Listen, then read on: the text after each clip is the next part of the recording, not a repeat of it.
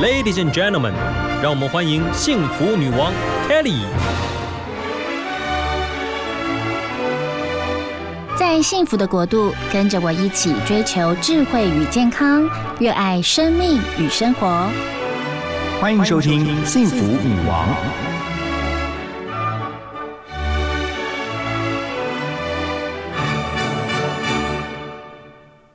节目非常开心，我们邀请到一位在金融业啊历练非常多年，将近三十年的陈怡芬老师。他出了一本书，叫《妈妈财务长的幸福理财学》。那这个书名其实是非常呃吸引 Kelly 的，因为我觉得如果呃每一个妈妈都可以成为家里面的财务长，哇，我觉得这对家里的帮助真的非常的大。好，我们首先就来欢迎怡芬老师，嗨。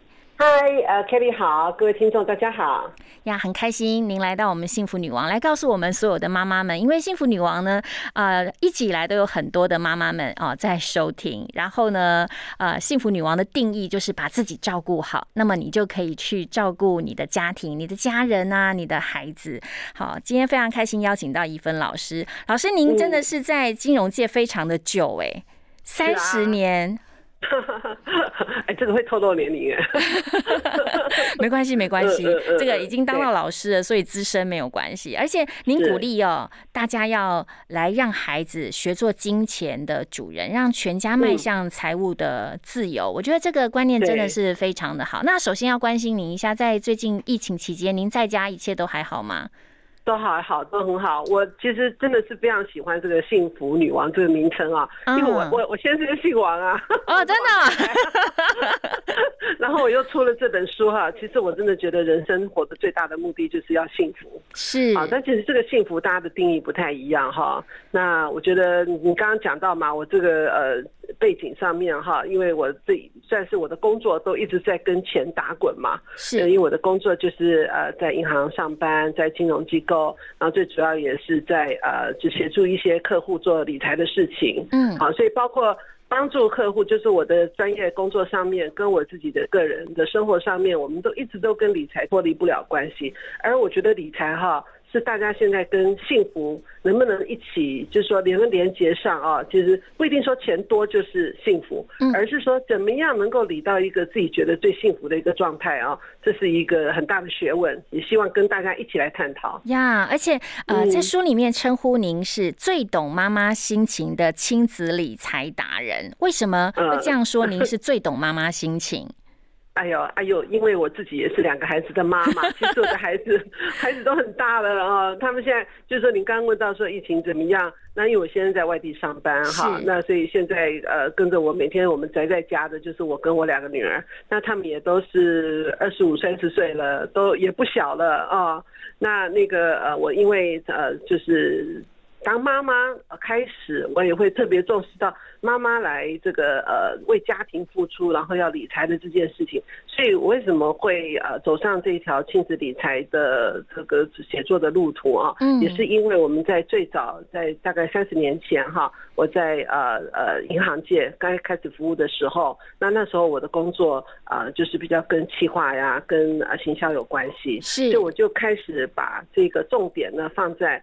呃，孩子的身上，那因为那时候我自己当妈妈嘛，我就想说，哎，我们可以帮孩子开户啊，我们可以开始呃教小孩一些理财的事情啊，啊，因为我们的工作使然嘛，哈，哎，结果发现说银行并没有这方面的。呃，可以帮孩子来做这些理财的，包括工具啦、商品啊，甚至观念，当初都，而且银行的一些呃所谓的 SOP，也就是说，怎么样帮孩子未成年的孩子开户的这些呃算是流程哈，都还不是非常的完备。嗯，所以我那时候算是最早开始来启动这件事情的人。那所以说，我也做了很多这个有关于啊孩子的呃儿童理财的商品，哈，甚至也开拓了这个儿童的这个呃理财夏令营。我那时候也是受到非常大社会上的欢迎啊，甚至呃，我我之前服务的银行啊，已经连续二十几年都是每年在做这个儿童理财夏令营，而且都秒杀。要不是去年好像第一次碰到疫情没有办，不然的话是每年都都一直在办，而且非常受到家长的欢迎。所以我想说，为什么说？呃最懂，我相信很多人大家都懂，我也不敢说我是最懂哦。是，但是能够把这个妈妈的心情付诸在我的职场上面，能够来帮大家来服务的这些理财商品，我想我是跑的比较前面啦，是这个对，真的太重要了。其实刚好 Kelly 好巧，我刚好在大概两个多月前吧。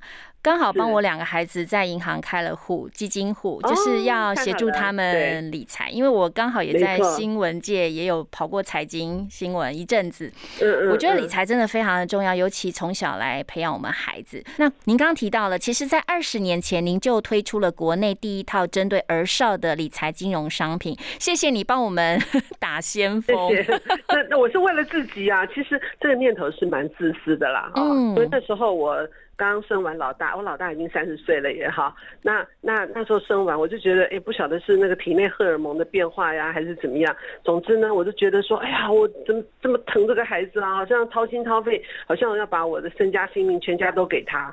好，那后来就因为产假结束，我就回去上班嘛。那回去上班之后，我就那时候我是在外商银行啊。那呃，我就跟我的的同事问我说，哎，我们有没有帮小孩开户啊？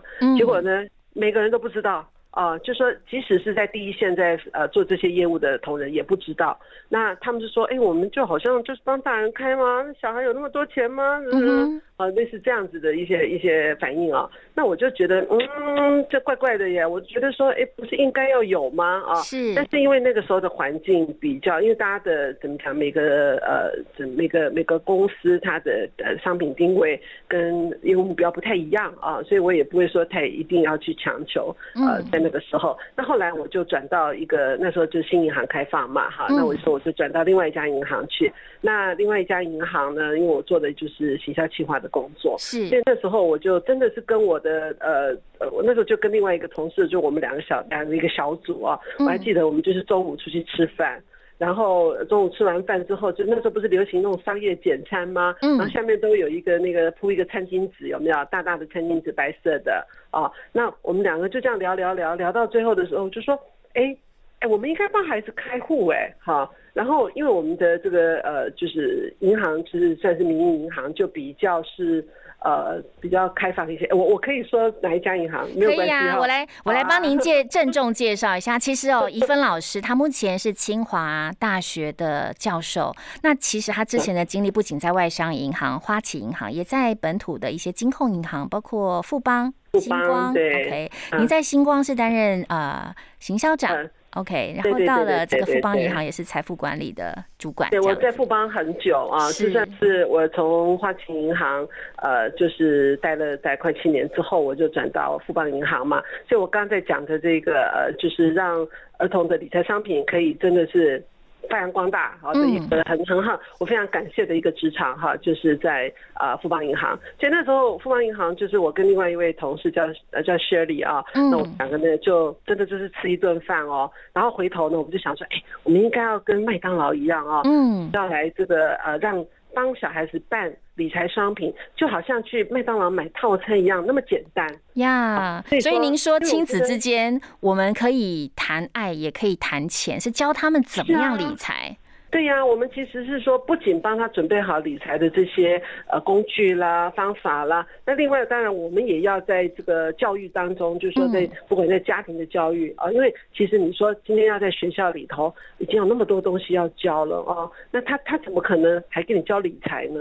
其实这方面要不是说家庭里头要有这方面的这个嗯，算是对话啊之外。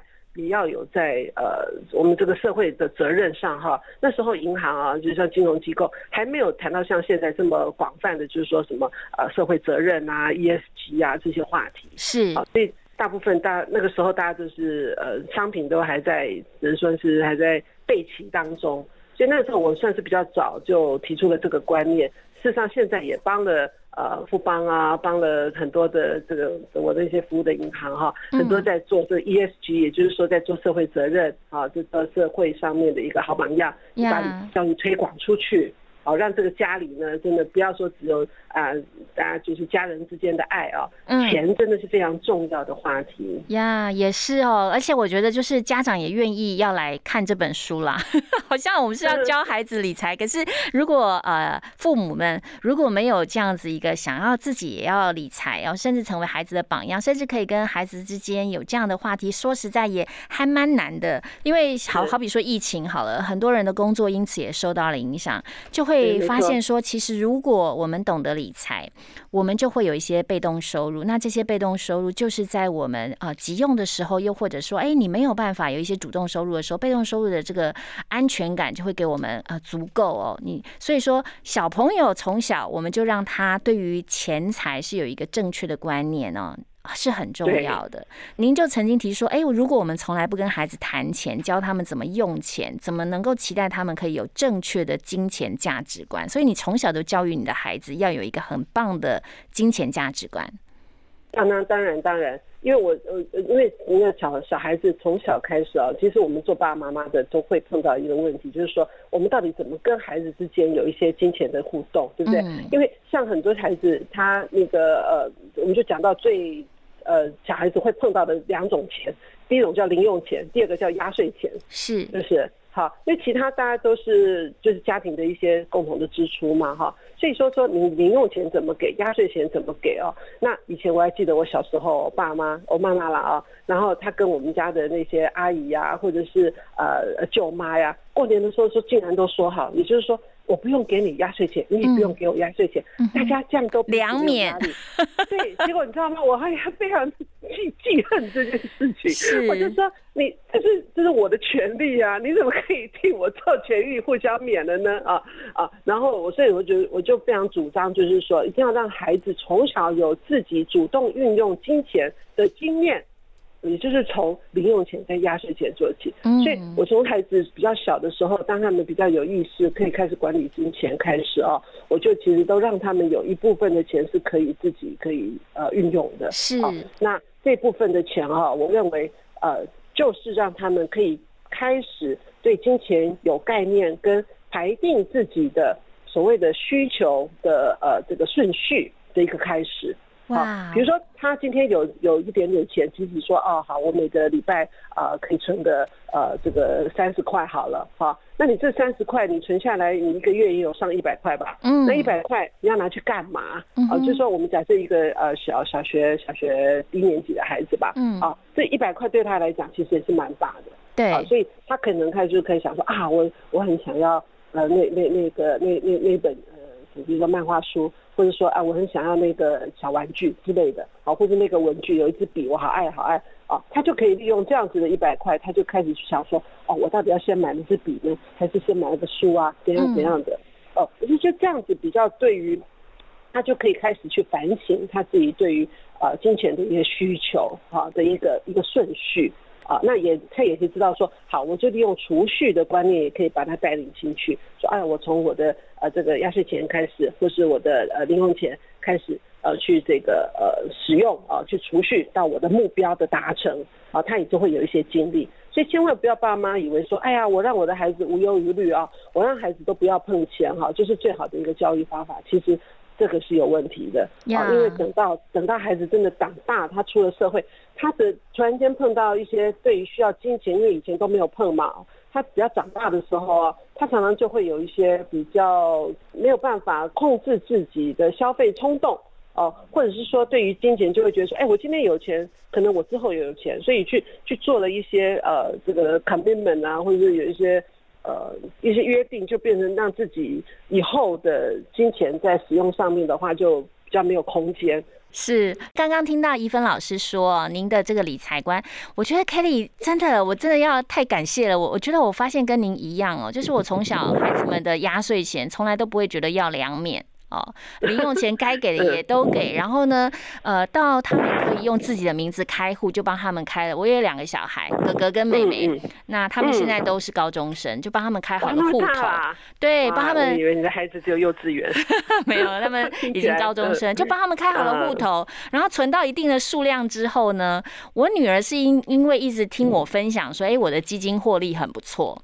OK，然后他就说：“妈妈，那我也可以买嘛？”我说：“哎，对哈，你有你有户头，然后呢，我就才在这个上半年的时候去帮他们做这个开户的动作，然后呢，带着他们去了解有哪一些基金是可以购买的，然后亲自带带他们去银行开户，然后去哇，你比我还更厉害，享受那个贵宾理财，被别人这个呃呃，对，就被服务啊，整个流程啊，他们必须要签名啊，哦，那个流程，嗯嗯，所以您所认识的妈妈，像 Kelly 是一种，那另外有一些是不同形形色色的母亲或者是家长，你怎么样去看待？说，哎，家长应该要先有什么样的观念，才有可能来带领我们的孩子来懂得理财？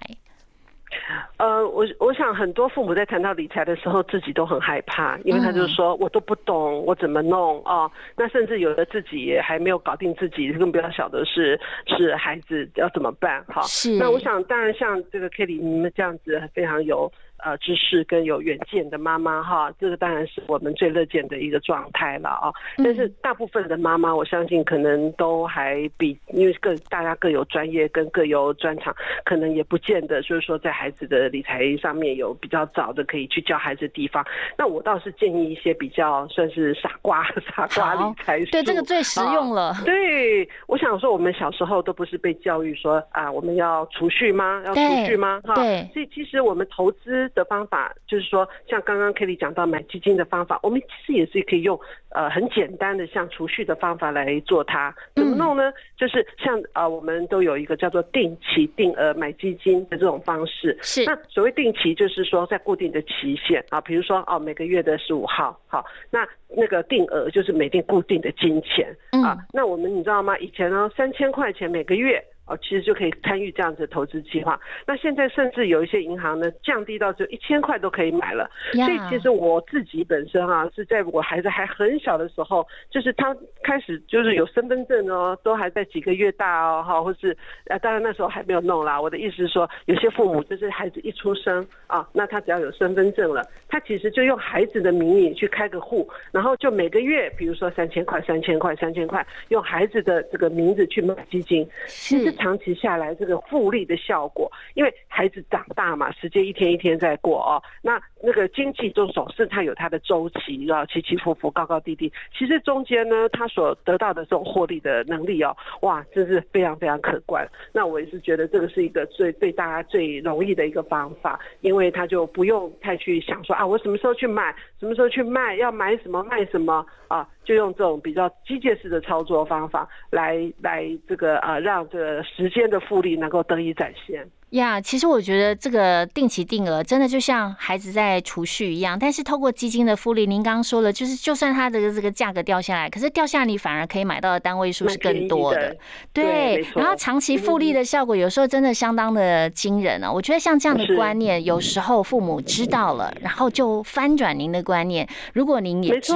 执行在您的生活上，我觉得，哎，孩子。二十年，你养他二十年，二十年后你送给他的一笔 成家基金，不用，就是说平常我们只要稍稍的，就是说对自己的家计哈，就是有一些规划，你能够让比如说啊，一个孩子这个呃这个几几千块，就是说刚刚讲一千块都可以买啊，对，一千块，按你两个孩子两千块，大家省吃俭用一下。啊，然后把这计划做出来。那至于买什么基金呢？可以去找银行去跟李专商量一下。啊，他相信他们会非常乐意跟您做一些探讨。啊，或者是说，像在上网也有很多很多的资讯。好，那我相信找到合适的基金，然后来这个操作。那心动呢，就要行动。我觉得很多的爸妈哈，其实是呃，重点就是在于就想太多了，或者是没想。啊，就过于不及啊，所以常常让这样子的一个好的理财的方法就没有好好的实行。像我是。就因为我就是在这个职场里头，那我们也是这样在服务客人，所以我就很早就做这些。那我也的确是，呃，从这中间我获利很多，因为这样孩子他自己他在他的账上，他自己就有一笔钱，就自己在一直长大，一直长大了嘛，嗯，对不对？那我们平常也不用花太多精神去去说，哎呀，我还要去了解经济状况啊，我还要去了解啊银行商品啊，太麻烦，我自己都不懂，对不对？是，或是要去教孩子去懂啊。当然教孩子去懂，那当然是非常棒，像 Kelly 这个样子。但是不是每个家庭都有像 Kitty 这样子的这个懂这些理财的妈妈吧？哈，呀，没关系，待会呢，一芬老师就会持续再来告诉我们怎么样来好好理财。刚刚这个定期定额买基金是一种方式哦，其实您在书中还严选了四十三个日常生活当中会遇到的一些金钱的议题，非常的丰富。那心动一定要行动。不然你心动再久，没行动也是不会哦，有这个被动收入进来的，对不对？对对对，没错。而且开户很重要。是的，因为事实上我早期在帮孩子这种规划理财商品的开户流程，当初当然就比较没有多现在这么多的法规。那各位也都了解到说，这几十呃，这个最近啊，就是。什么诈骗集团啊，对不对？说骗你开户啊，什么洗钱啊，一大堆哈，什么坏人一大堆的啊。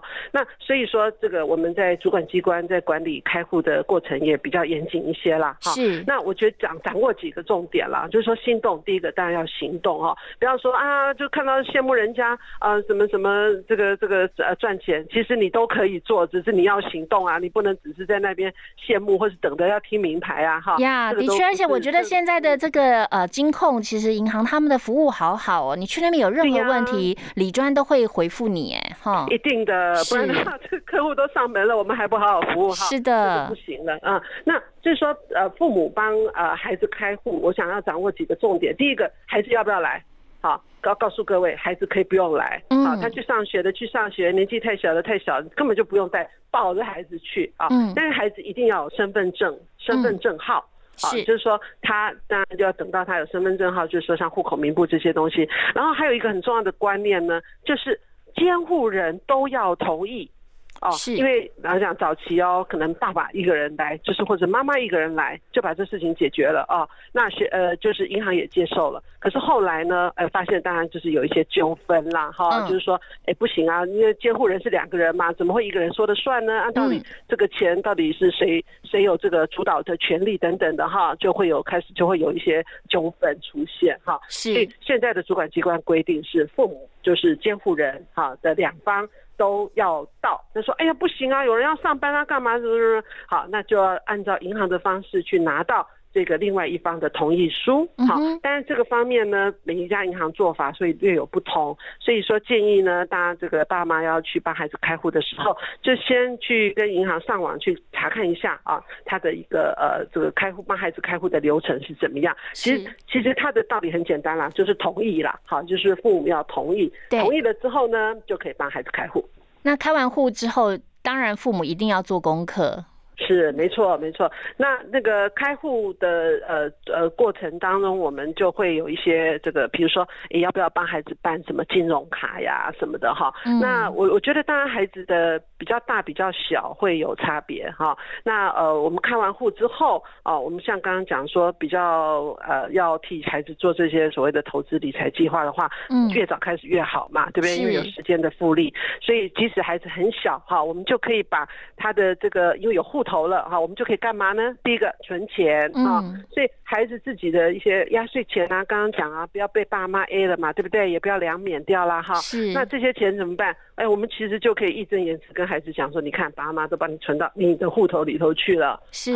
当孩子还小的时候，那当孩子比较大的时候呢，他也自己可以运用这些呃呃账户，他可以存他的剩余的零用钱呐，等等啊，哈。是。那。再来的话，就是说这个账户也可以拿金融卡嘛，对不对？那现在这个金融卡里面，大家都会看到，哎，怎么还会有一个什么 Visa 呀的这样子的一个 logo 在？对，就是说，哎，那它还可以消费不成吗？哈，那是的，它真的是可以消费哈。是。那所以说，像有些孩子他会呃出国去呃参加一些国外的一些什么游学团啊什么的，有时候会碰到在国外要去。花钱的一种状况，那想说，哎，那我给他信用卡，又怕他这个误用或者怎么样，有什么危险？其实哈，就拿着这个金融卡上面有这 Visa logo 的这种，就最好用了，因为它一样可以在国外哦看到有 Visa 的 logo 的店，它其实就可以消费，可以刷卡，但是呢，钱呢就是立刻扣他账户里头的钱，立刻。好，就不是像信用卡一样，就是说我现在先消费啊，日后再来去付款这样子。好，所以像这种叫做呃千账金融卡，好，那现在很多孩子也是会做网购啊什么的，其实都可以利用像这样子的一个卡来来绑定。那很重要就是说要开户嘛，啊，所以说像这个呃开户，包括是父母帮他开。或者孩子比较大了，他可以自己到银行去开，可是他还是一样要拿到父母的同意，啊，或者是说像呃超出十六岁之后就可以去这个呃呃叫做打工嘛，好就可以合法的打工。那打工的话呢，这个雇主的这个同意书。好，雇主的证明说啊，他真的在我这边打工，因为我要发薪水给他，所以呢，就是呃，银行请帮他开户，好，这样子的一个证明，如果出来的话，银行也可以帮他开户。好，所以大概就是有这几个方法。是，其实怡芬老师在教大家理财，同时呢，他也教大家很多很棒的观念，在书中哦，呃，听众朋友如果有兴趣的话，可以去读一读。我觉得其实理财好像好像我们说，哎，理财是不是就你很爱钱？其实不是，哎，其实好好的愿意。去接受一些理财的观念，才是真正的爱家人。因为呢，有时候有一些就是要钱才可以去完成的梦想啊，旅游啊，买东西啊，都是呃要有钱才可以做事情嘛，哈。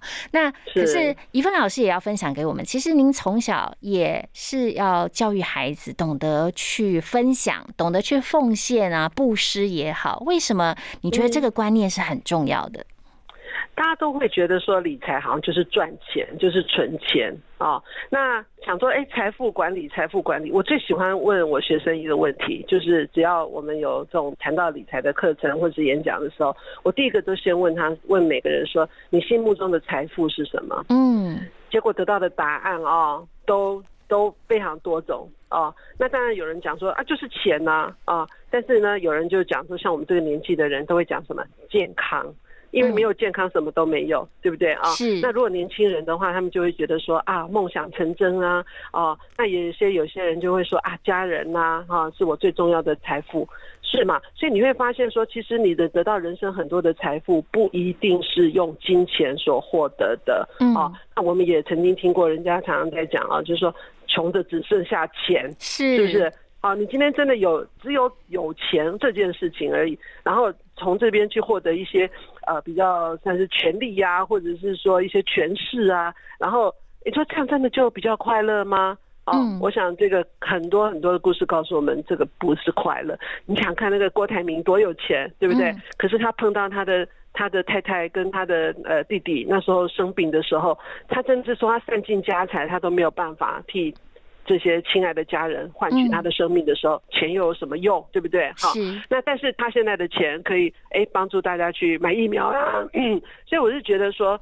呃，大家在对于金钱的这个呃定义，还有就是财富意义啊，搞清楚之后，我相信他就大家就会通了嘛，哈，就会说，哎，原来我们能够分享我们的财富，我们能够分享自己金钱，我们能够把理财这件事情也不是越多越好，是，而是真的够用就好，嗯，或是真的搞清楚自己什么是需要。啊，什么是想要？啊，能够克制自己的、克制自己的这种所谓的呃欲望啊，那只是为了个人的满足，好，或者是说，哎，我从帮助人的身上可以真正获得自己的幸福。啊，这件事情上面来看，我觉得才是一个最重要，我们所谓的财富管理的观念了。嗯，跟财富管理的观念，我都都最喜欢讲的话题哦。我都跟学生讲说，哦，我讲到这里，我自己就很嗨哈。嗯，其实真的就是讲到布施哈。是。那布施其实就是 giving 嘛，就是有舍才有得嘛。嗯。那这个，我想在不同的宗教或是不同的这种文化体系里面，都是被认同的。啊。大家都会觉得说，呃，怎么样能够透过我的。一些分享，那这些分享也不一定是金钱的分享。好，那呃，佛家里面有说哈，我们的布施有三种方法啊，财施、法施、无畏施。那财施就是给钱嘛，就是金钱、财富。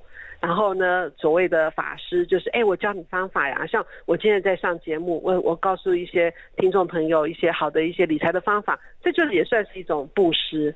然后另外呢，最后就是我们讲到无畏施，就是像现在你看，大家的疫情之下，大家都很恐惧、很害怕。啊。可是这时候有一些安定的力量啊，告诉我们，哎，有一些离得更清楚，或教我们一些防疫的方法等等的。其实这也都是让大家不要有害怕，这都是布施啊。所以我是觉得说，怎么样把财富的这个观念把它散布出去，这很重要，非常重要。今天真的非常谢谢啊，陈一芬老师啊，啊，他在清华大学任教，那。之前在金融业这么多年，那您的观念给我们真的非常的感谢。那 Kelly 也要提醒所有的听众朋友，其实有了观念最重要，接下来就是行动，然后有了行动呢。接下来最重要的就是愿意持之以恒的去实践今天我们所听到的内容。今天非常谢谢啊，一芬老师，谢谢，谢谢大家。那祝福您在疫情期间都非常的健康跟平安哦。我们一起跟听众朋友说拜拜。